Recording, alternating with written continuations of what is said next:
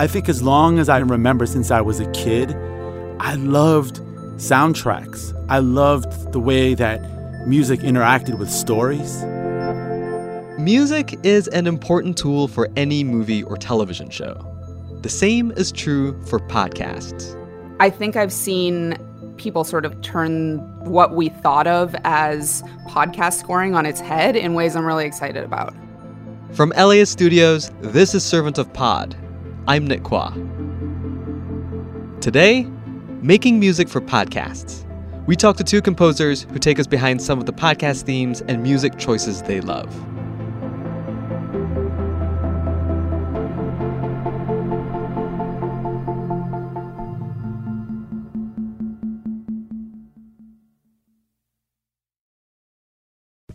Imagine if you could charge your electric vehicle at the places you already love to eat, shop, and play. Whether you're at the movies, on your weekly grocery trip, or running errands at your local mall, Volta EV charging stations are built around your day to day and located in your community and nationwide. All you have to do is check in, plug in, and go about your day. It's EV charging made convenient. Download the Volta app to find your new favorite place to charge.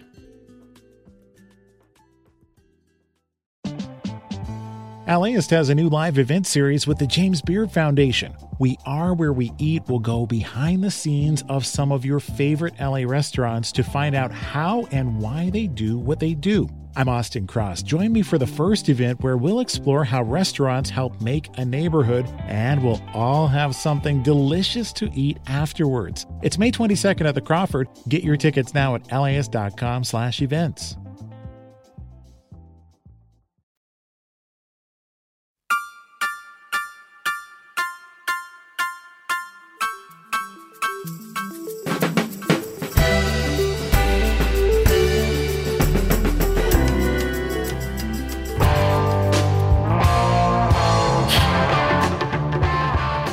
Music does a lot for any form of storytelling. It sets the tone, conveys character, elevates emotions. In many ways, podcast scoring is still an emerging art, and it's becoming more important by the day. I remember the first podcast that stood out to me for its use of music Snap Judgment. The show's tagline is storytelling with a beat. And listen, they really mean it. My name is Tim Washington, and my humble task is making radio great again and again when you're listening to Snap Judgment. And to this day, I still think the best use of music in a podcast is S Town, whose scoring effectively conjures the feel of its rural Alabama setting.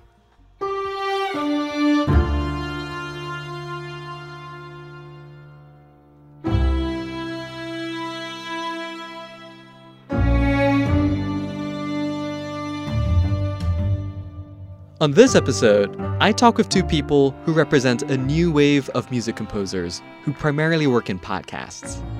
Ramtin Arablouei is a musician and producer, and these days, he's also the music composer behind many of NPR's popular podcasts. His journey to NPR is almost accidental. A few years ago, he was playing with his band Drop Electric in a local DC club when NPR's Bob Boilen, the dean of All Songs Considered, approached him after his set he wanted to feature the band in an episode of the show. That exposure got him a manager and calls from labels.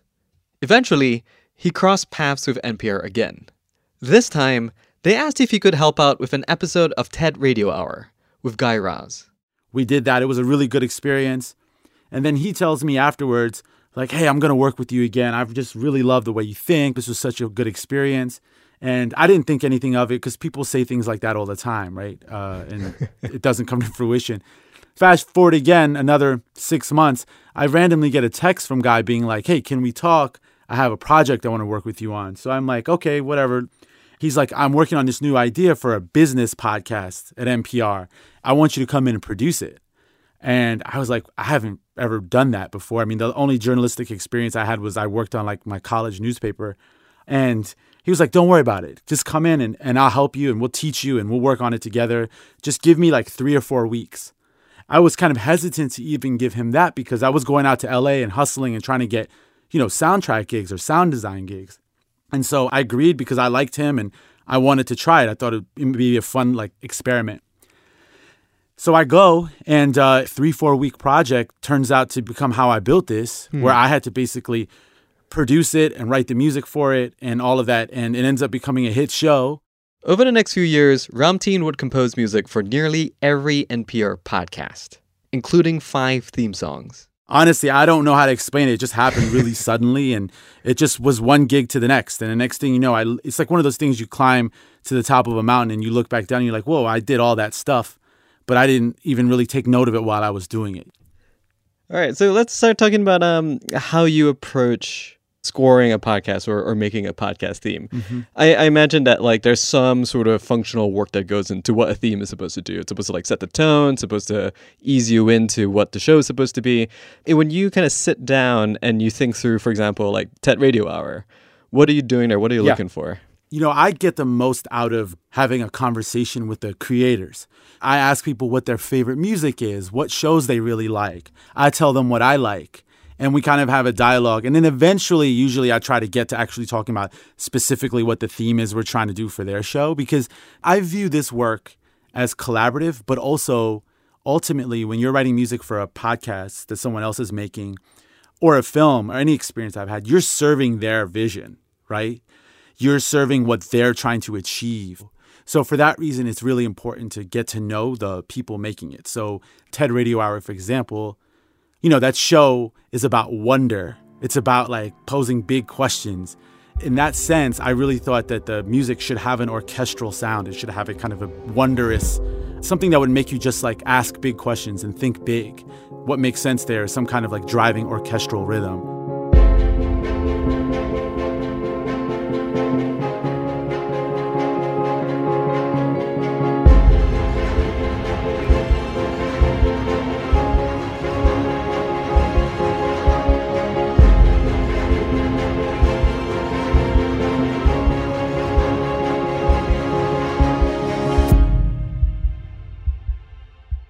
But the other thing is, you know, it's a radio show and a podcast.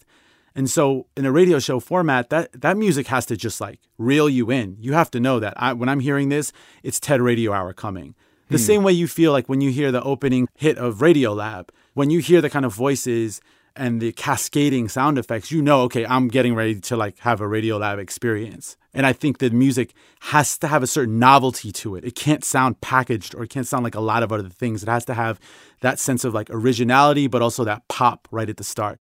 Nowadays, Ramtin co hosts his own NPR podcast called Throughline with Rund Abdelfatah. And of course, he wrote the theme for that too. I asked him to walk me through the process.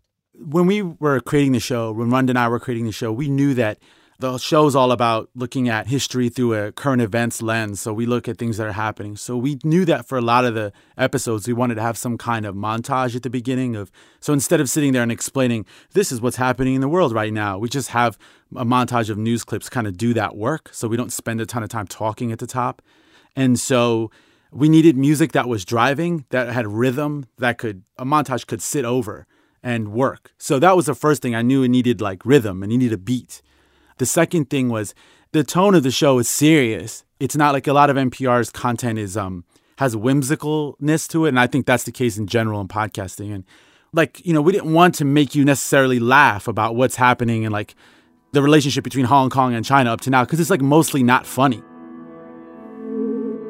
It starts ambient and mysterious and it builds so it goes if you listen to the show usually the the cascading montages are cut to that rhythm. We wanted to create something that had that same effect where you knew like okay this is i'm listening to throughline so it's to have a certain vibe and i'm expecting a certain storytelling style and mood. That was the goal there.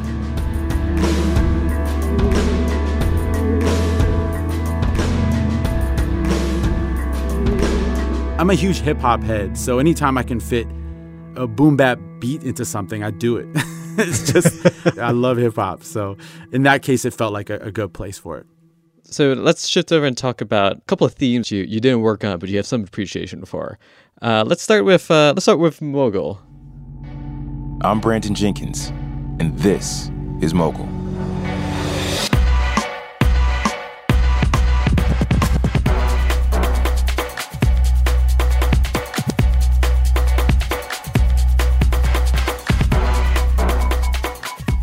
So Mogul is a Gimlet Media show. Uh, it's, it's a sort of a documentary series. Uh, it changes from season to season. It kind of profiles different sort of personalities and individuals and figures in, in the sort of music and hip hop world. What about that theme is interesting to you? I like it because it was surprising. When you're listening to a show about hip hop, particularly because the show always has some kind of cold open before you get to the theme, you're not necessarily expecting like a essentially kind of a drum and bass theme song. It's Hmm. not, and, and what I like about it is it's driving. It's very much like propelling you into the story, which I love. I love how he says you're listening to Mogul and then boom, you hear the the drum beat come in and you're in it. I love that in general about themes. And when it feels like rhythmically it's really working with the show. The predictable move was to have like a boom bap beat or a trap beat and have it be like, okay, this is a hip hop show. This is what you're listening to. but that's not necessarily, that doesn't trigger hip hop for me. And I love that. And that's such like a, a gutsy move by the composer and by the producers of the show to go that direction. And I, I just respect the hell out of it. All right, you got one more pick here, and it's from uh, the folks over at Ballad Billy Balls, which is a spin off from the Crime Time folks.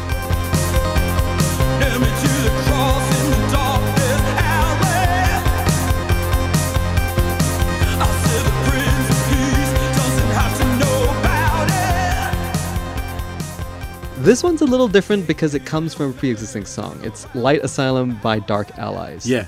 I really dig it within the context of the episode. It's a liftoff kind of feeling, which is kind of Yeah. what you want. Could you walk me through what spoke to you about this choice? So one, I like that it, you know, it's the one example of like something that they picked that already existed. When doing a theme, even if you're writing a theme song, I think the role of the producers or the people making the show is as important as the composer because they really drive the intentionality of the theme. And in this case, it's so well selected because it's a liftoff for the show. You know when it hits, like you're you're going in. And the show's really intense and the song is really intense. And I love that feeling of like grabbing you and like keeping you in that space for as long as you're gonna listen. And then the other thing I like is that there's lyrics, there's vocals, which is generally like not something you do in a theme song, right? The way they use it in the show actually highlights like when they, they do these little breaks and these kind of little posts, and in each one you hear a little bit more of the lyrics. And I, I just love that move. Again, I think that's gutsy. And then it also really fits the like vibe and the time of the show, right? It has a very much like a goth, synth goth kind of post punk feel, which is the kind of vibe of the whole show. In some cases, like asymmetry is good, but in some cases, when they really nail the symmetry of the theme song with the content, that also feels amazing. Ah, it just makes you feel like, all right, now I'm got to get into a really serious and intense story, which is what they do, you know, episode after episode. What would you say are the rules for a theme song? Um, I think generally people don't expect to hear lyrics or vocals. That's one thing, like in a theme.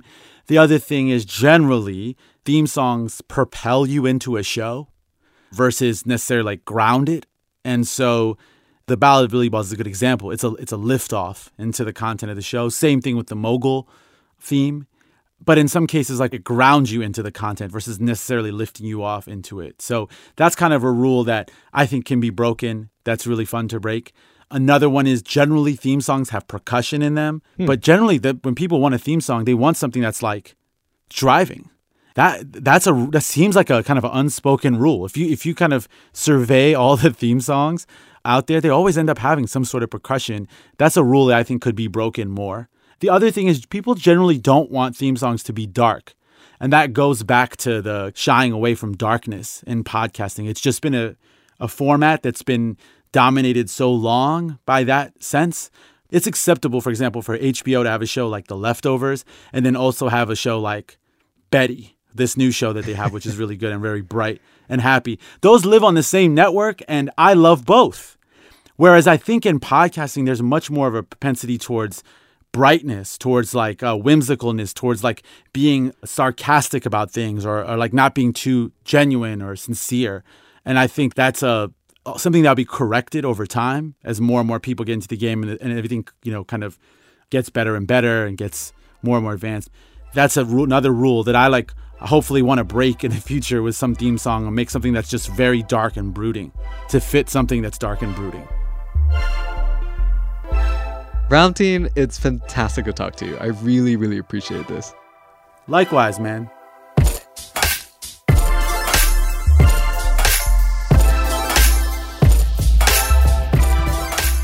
Music composition is still a field very much dominated by men. But Haley Shaw didn't let that stop her. We'll speak to her in a minute.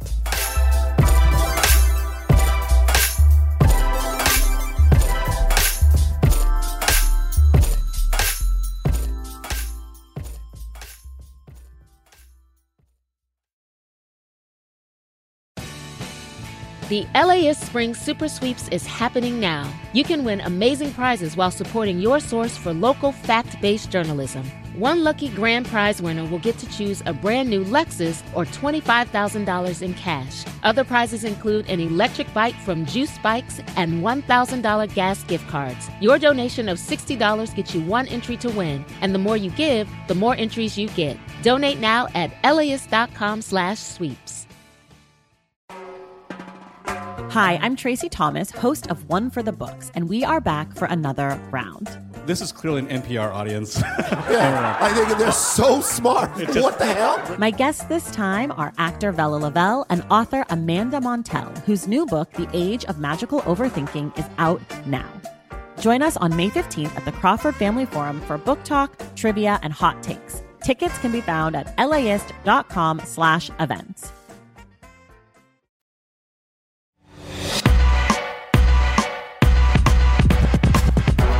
Sound familiar? Earlier in the show, Ramtin Arablouei told us how much he loved the theme song from the Gimlet podcast Mogul.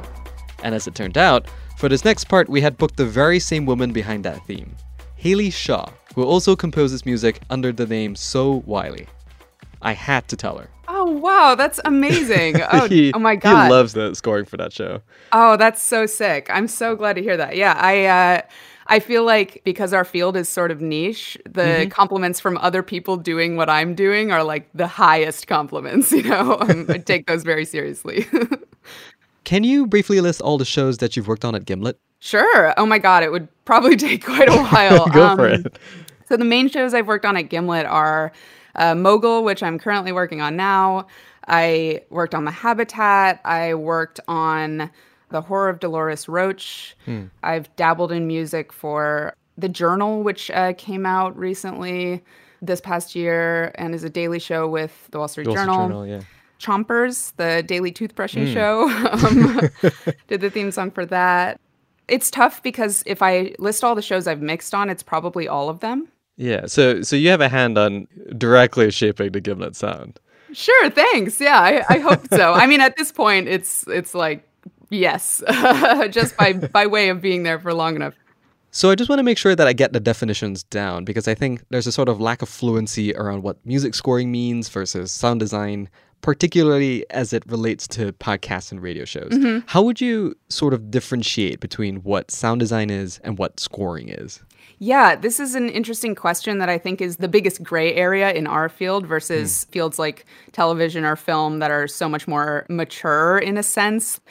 Sound design, I believe, is like the largest umbrella for what we do, which is like a combination of writing music for a show, shaping the sound of the show. So, does it have immersive sound design like with ambient room tone sort of things, or mm. does it have sound design that you record like Foley, like um, sound effects that you source from libraries, or is there no music? Like that decision is sound design to me as well.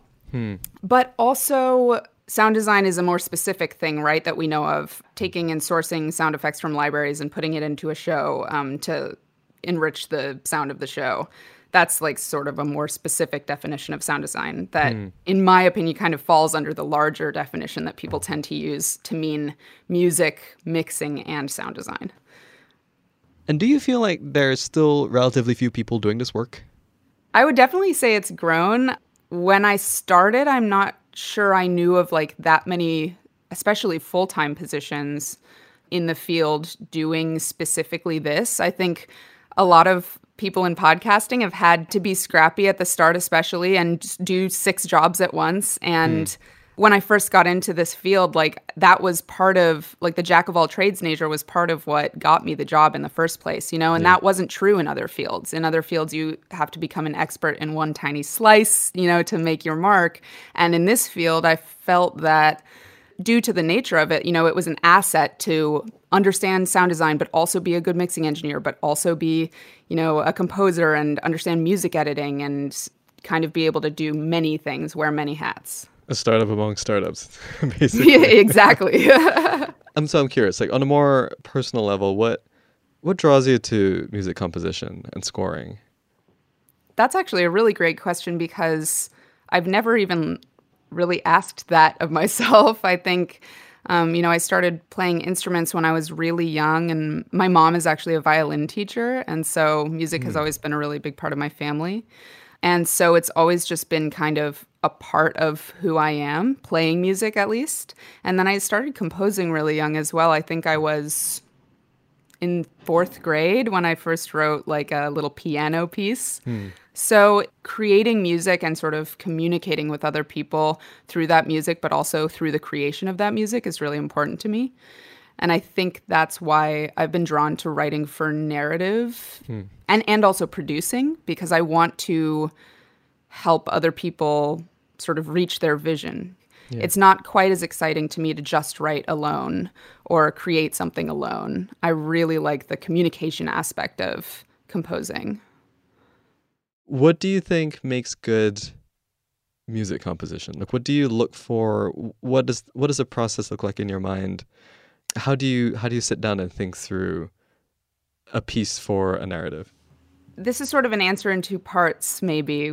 The first part being what I like to do for my own music, but the second part being sort of as a listener, what I like to hear. So for me, like I always start every project with trying to work with the showrunner or uh, work with the material or glean from what I'm hearing. What is the identity of this project? What's its overall character? And I'm thinking like macro here. Mm. And then the second question I tend to ask is how should the intended audience like feel about the project as a whole? So like how does this come off to people?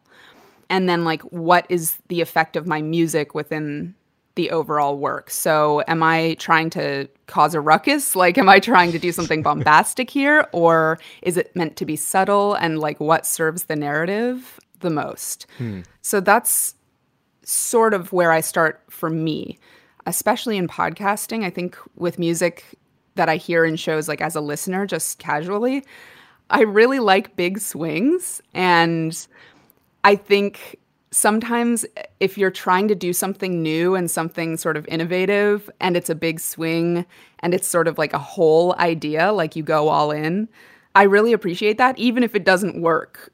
Hmm. You know, I mean, even if it doesn't end up working, it's nice to hear people trying things out musically. Okay, let's start with one of your picks here. Actually, let's start with yours. So you sort of picked out a Flurry, which is a track from The Habitat, which you scored. Yes. Let's play that.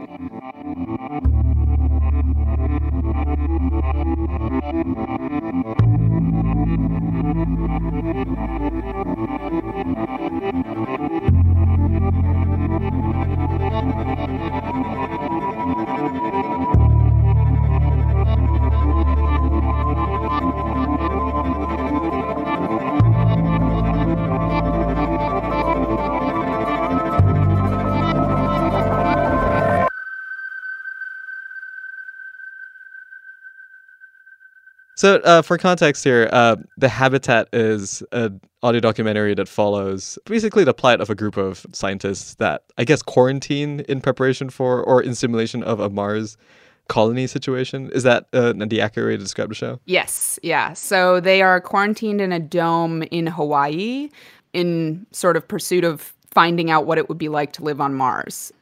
So let's talk about that track. I so I'm I'm not quite sure what I'm hearing. I'm hearing uh, a, a bunch of digital sounds, I think, mm-hmm. um, and it feels like the effect that you're trying to create is kind of a rising crescendo, exactly. not super dramatic, maybe a little ominous.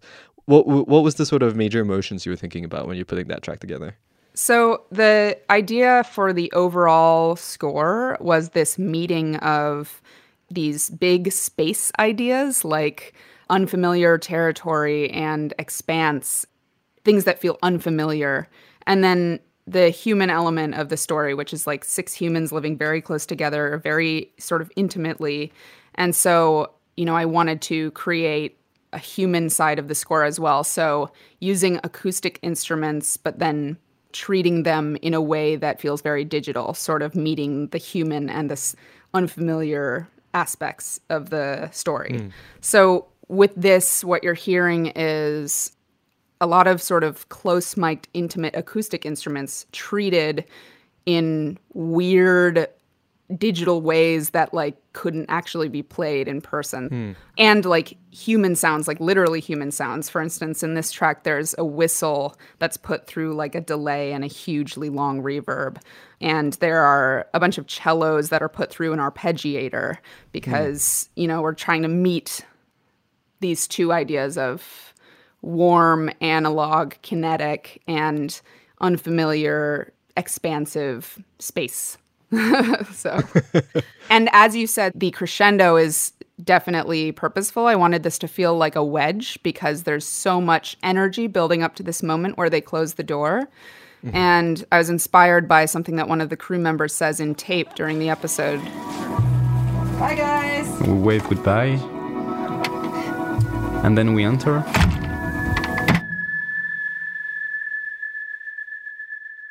And then, well, then it's silent.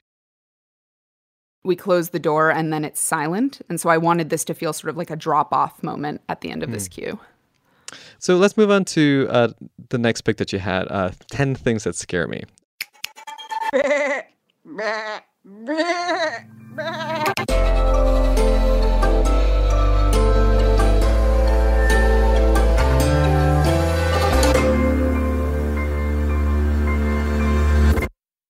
So I it it sounds like a very traditional or conventional theme almost. Uh, it, there's like a hook. Uh, it's a kind of like a, a like a rhythm and a loop. What draws you to this theme?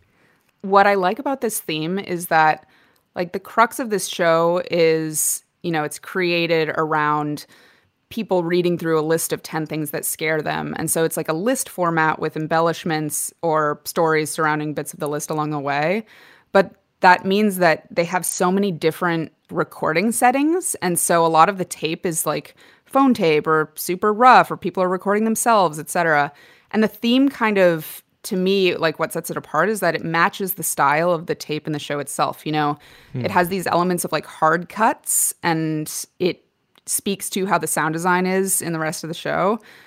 Another reason I wanted to talk about this theme is because from listening to many of these like in a row, there's like a little sonic easter egg in the very start of every episode that like has to do with something that happens later in the episode. Hmm. So it'll be like a baby cry or something sound from later in the episode and they plop it in at the start. It's tough to notice and I it, there's almost like no reason to do this other than if you like listen closely and it's like a little treat.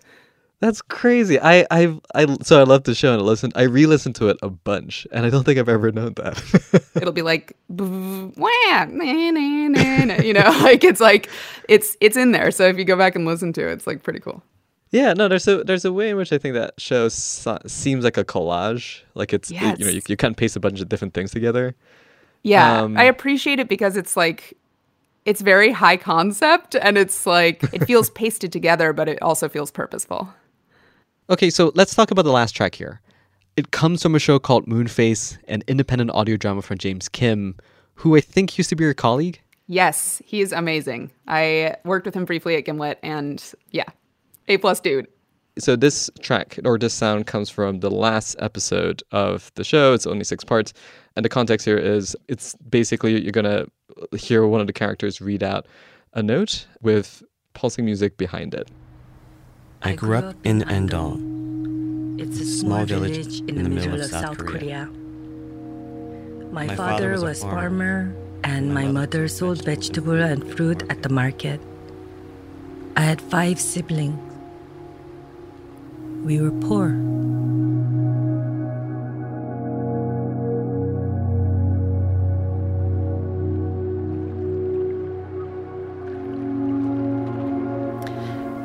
Every morning, my mother would walk me to school when I was little.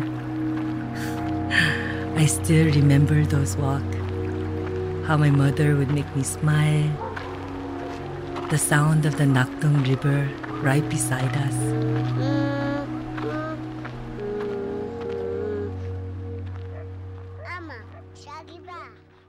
I don't know. Maybe it's just sort of in my nature to be like a, an overly emotional Asian dude, but like that that stuff hits, man. First of all, this whole thing sounds like an indie movie and gave me all of those feelings, and, and like it's just such a beautiful story. He he just absolutely nailed it. I mean, yeah, I was so impressed by this, and I listened to the whole thing in like one day. what are the difficulties of implementing a scoring like that? Well, it's really tough to put pieces of ambient music in a podcast format without it necessarily feeling stagnant or not feel like there's movement. And, you know, in a sense, it matches storytelling and the human voice in an intimate way. Like it matches the medium well, but it's actually difficult to implement. I think the form of the piece allows us to sort of float through time in a way that's tough to do without narration in a podcast. And the music just gives this podcast such a reflective tone. I just want to make a quick observation here. It's not there. I feel like there is a a um, a threat, maybe sort of an aesthetic similarity between all the three picks that you've made. Oh, interesting. They, they I all even thought about uh, it. they all have that sort of like drifting quality or that that light dreamscape kind of. We're not quite in a physical world Yeah. kind of feel to it. I'm curious as to like if that's if that's Yeah. something that you feel like it's a it's a part of your signature style. If you have one, if you think. it's not conscious, but I, I think you're right, especially with these picks. You know, it might speak even more to what types of things I glean as working well in in our field, right? Um, than maybe even just my own personal like style preferences. But I definitely I sense that. I sense that through line. Uh, ironically, Throughline is the name of uh, Ramtin's uh, podcast. The other person I was interviewing for this episode. Full circle. Okay, uh, before wrapping up, I just gotta ask, what has your experience been working in a male-dominated field?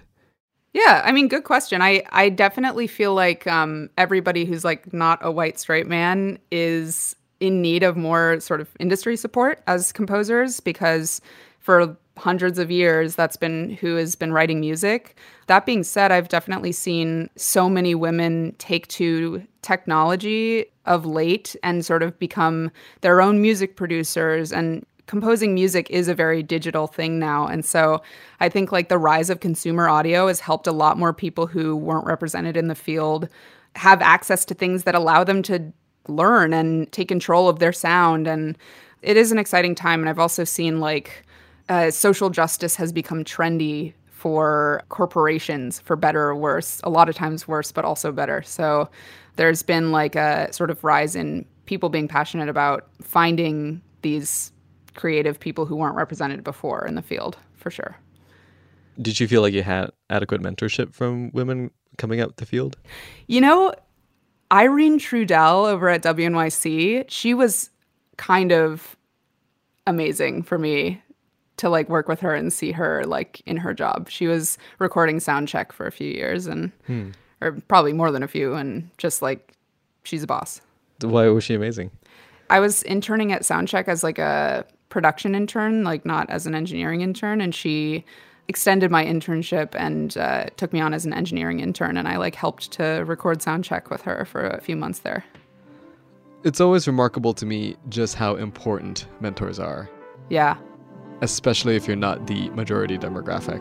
totally. Haley Shaw, thank you so much for talking to me. I really appreciate it. Thank you guys so much. This was so so nice.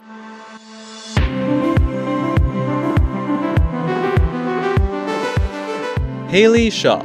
She's a composer, sound designer, and audio engineer at Gimlet Media.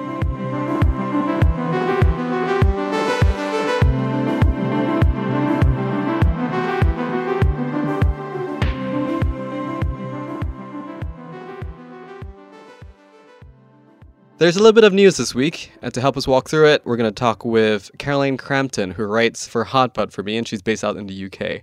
Caroline, welcome to the show. Hi. All right, first piece of news this week, and this is a kind of a big one if it's true. According to a report by The Information, which is a tech news publication, Stitcher, which is one of the bigger podcast specific companies in the space, is currently being shopped around by its parent company, Scripps. Details are pretty scant at the moment, but there's a little bit of talk in the piece that possible buyers could be Spotify or SiriusXM. Stitcher is kind of a classic company, It does a little bit of everything. It does ad sales, it makes shows, it works with partners, it has an app. It's neither focused in any particular area, nor is it big enough it feels like it can compete with some of these bigger, spendier uh, competitors.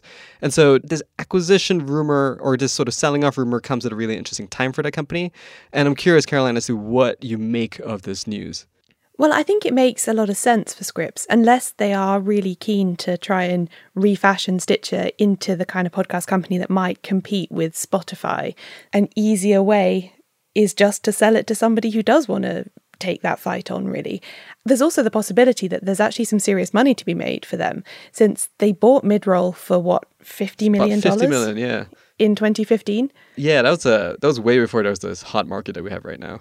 Exactly right. So Spotify has massively inflated the market for acquiring podcast companies. So they could easily double their money, let's say. And, you know, who in this economy is going to turn that down?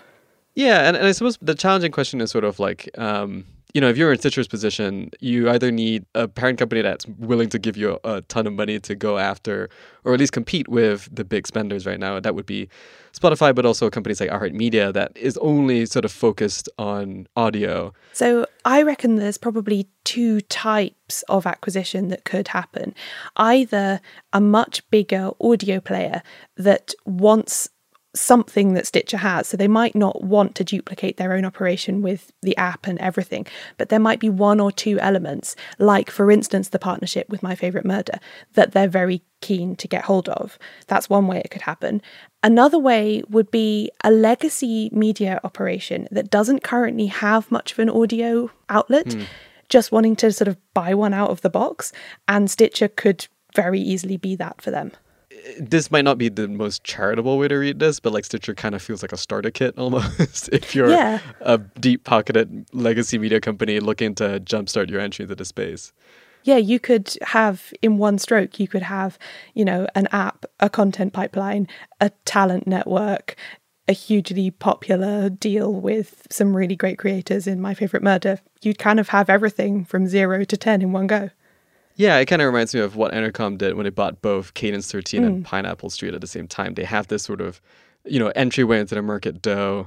I still don't have a good, clear sense of how Entercom has sort of progressed over the past year. So I'll be curious to see who ends up being the sort of acquirer here. If, of course, this report turns out to be true. I think it is. I've heard rumors that is, about this for a while. For the record and for what it's worth, uh, Stitcher spokesperson told the information that they do not comment on rumors. So, you know, a non comment comment is also a comment, I guess. There's also the option that it gets shopped around and there aren't any serious takers. I think that's also a possibility right now. We've seen some sort of acquisition moves in the last couple of months, but nothing I suspect on the scale that Scripps might hope for for Stitcher yeah, I, I, I don't know. I kind of still feel like Stitcher is like pretty valuable, even though in its current position, it's kind of hard to move forward. Like, I think somebody's going to pick them up, mm. if only for this sort of intellectual property piece of it. Uh, which brings us to the second story. Cadence 13, we just uh, talked about them being one of the companies that was bought by Entercom, which is a older radio conglomerate. They just recently announced the creation of a new division. It's called C13 Features. And according to the press release, C13 Features will use, quote, a traditional Hollywood blockbuster movie creative approach to construct audio features at scale, which is a very PR jargony way to say it. Essentially, it's a division to create a bunch of podcasts and programs that would essentially serve as an intellectual property like pipeline machine.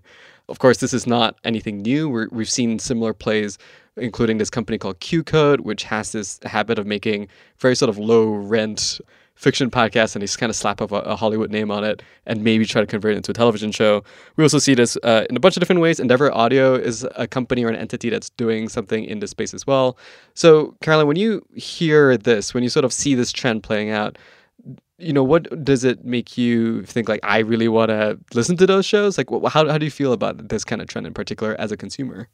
As a consumer, I must admit I'm pretty baffled by it because when I have enjoyed fiction podcasts, it's been mostly serialized stuff, you know, a story that builds over six or eight episodes or even continuously, as in something like Welcome to Night Vale, for instance. So I'm a bit baffled by the idea of a really long form one off story. They're saying that these could be standalone 90 to 120 minute shows. I can't see that fitting into my life. Everything that you do around enjoying a movie in your life, you know, you make certain foods, you sit with other people, you sit in a room. I can't necessarily see how you would translate that to the audio experience, where it's mostly something you do by yourself, you listen while you're doing other stuff. But I guess, like all these things, I'm willing to be surprised. I, I don't know. I think the thing that bugs me the most about this is, on the one hand, like a very square peg, round hole kind of situation. But it's also just, you know, it, it, just feels like very unins- uninspired. Mm. There's the notion of like quote unquote movies for your ears. It's discounting of what's possible in this space. And maybe I'm elitist. Like I, I'm trying to sort of balance myself out to think whether my preferences here are just uh, hoity-toity and overly quote-unquote sophisticated or something. Yeah, there is definitely a, a sense of that, which is why I say I'm like open to trying it. But I do think that the kind of language they're using around it is absolutely going to get a lot of people in the existing audio drama podcast space really, really furious. This whole idea that you know, this new podcast studio has just invented the idea of making high quality audio fiction experiences is absolutely the kind of thing that gets people up in arms. Right. It's a very Columbusing kind of thing. We... Exactly. Yeah. We've just discovered this new thing, except there were people here already. Yeah. Alrighty. So uh, usually we wrap up these segments with a podcast recommendation. What's yours for this week? So, I would recommend a podcast called Anthems, which comes from Broccoli Content, a UK podcast outfit that's backed by Sony. They call it an anthology series. They publish a daily first person monologue, essentially, all made by different contributors. The current season is on the theme of Pride, it being Pride Month. And there's one in particular that I would recommend by he's actually the BBC's LGBT correspondent, the first person ever to hold that role, guy called Ben Hunte. And his episode is called Champion and it's all about his feelings growing up as a black gay man, looking for any kind of representational role models, and how he got really into the sixth series of Big Brother UK, where there was a contestant called Derek who was this outrageous right wing Tory guy who was really into fox hunting, but he was an out gay man who was also black. And so, how Ben kind of reconciled his own politics and seeing this guy on screen and how that helped him grow up. Caroline Crampton. She writes Hot Pod with me and she's based in the UK. Caroline, thanks for joining us. Thanks for having me.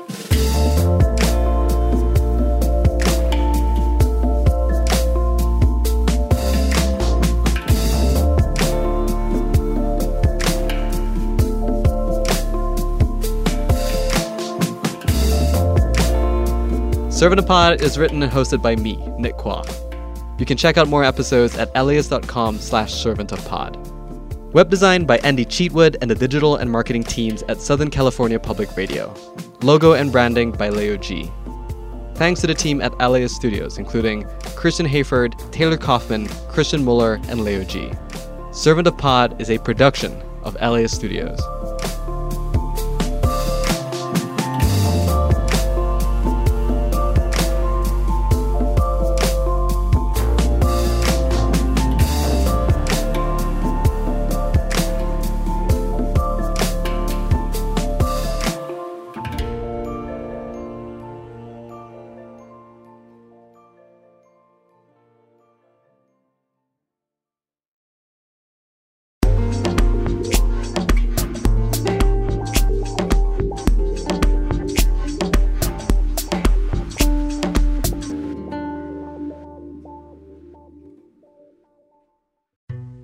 Colorado River is running dry.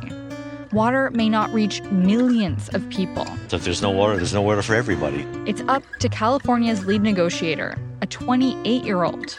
This is a historic thing coming. And six other negotiators to find a solution.